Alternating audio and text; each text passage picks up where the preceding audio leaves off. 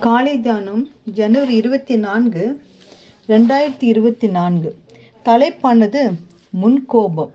நீடிய சாந்தமுள்ளவன் மகாபுத்திரன் முட்கோபியோ புத்தியினத்தை விளங்க பண்ணுகிறான். நீதிமொழிகள் பதினான்கு இருபத்தி ஒன்பது இளைஞன் ஒருவன் அதிகம் கோபம் கொள்பவனாக இருந்தான்.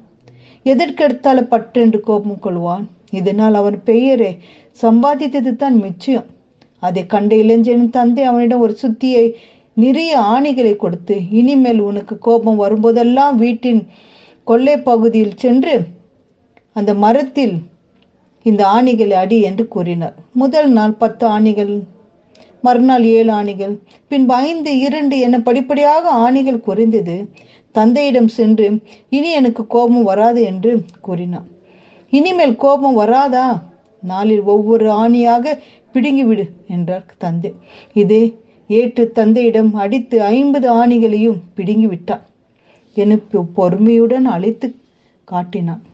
உடனே தந்தை சொன்னார் ஆணிகளை பிடுங்கி விட்டாய் அதனால் மரத்தில் ஏற்பட்ட துளைகளை என்ன செய்வாய்? உன் கோபம் பலரை காயப்படுத்தி இருக்கலாம் அல்லவா? நீ பிறரிடம் காட்டிய கோபம் அவர்களை காயப்படுத்தி இருக்கலாம் அவர்கள் உன்னை மன்னித்தாலும் அந்த காயம் மாறாது என்பதை மறந்து விடாது என்றார். வேதகமத்தில் கோபம் என்ற வார்த்தை இருநூத்தி அறுபத்தி ரெண்டு முறை பயன்படுத்தப்படுகிறது. பலர் கோப சூழ்நிலைகளே வாழ்கின்றனர். இந்த கோபத்திற்கு தமிழில் எத்தனையோ வார்த்தைகள் சொல்லப்படுகிறது. சினம் சிற்றல் வெகுக்குழி கொதிப்பு எரிச்சல் என்று சொல்லப்படுகிறது. இது தீமைகளுக்கும் வன்முறைகளுக்கும் காரணம் முன்கோபம் உள்ளத்தின் உணர்ச்சி கொத்தளிப்பில் வெளிப்படும்.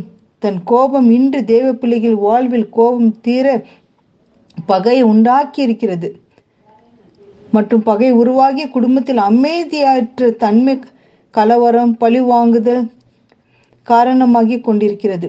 கோபம் தன்னுடைய நீதியை நடப்பிக்காது. கோபம் தீர வழியை ஏற்படுத்தும். நல்ல நண்பரை இழக்க செய்வோம் சீக்கிரமாக கோபம் கொள்பவர் மூடர் என்று சாலமன் சொல்லி இருக்கிறார் வேத புருஷர்களின் பலர் கோபத்தால் தோல்வி அடைந்து உள்ளனர்.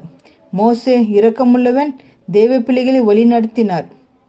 எழுநூத்தி எழுபத்தி ரெண்டு முறை மோசை பற்றி எடுத்துக்காட்டாக சொல்லப்பட்டாலும் ஜனங்களை பாதுகாத்து பறித்து பே பரிந்து பேசுவராக இருந்தாலும் அற்புதங்களில் நடத்தினவராக இருந்தாலும் ஒரு கட்டத்தில் மோசே தன் கோபத்தை அடக்க முடியாமல் கண்மலிலே பேசுவதற்கு பதில் இருமுறை அடித்தார். அந்த முன் கோபம் அதிக விலையை கொடுக்க வேண்டி இருந்தது பெரும் தலைவரில் உக்கிரம வாக்கு தத்தம் பண்ணப்பட்ட தேசம் அடைய முடியாமல் போனது. தேவனத்தில் மன்றாடி நம் ஜெபிப்போம்.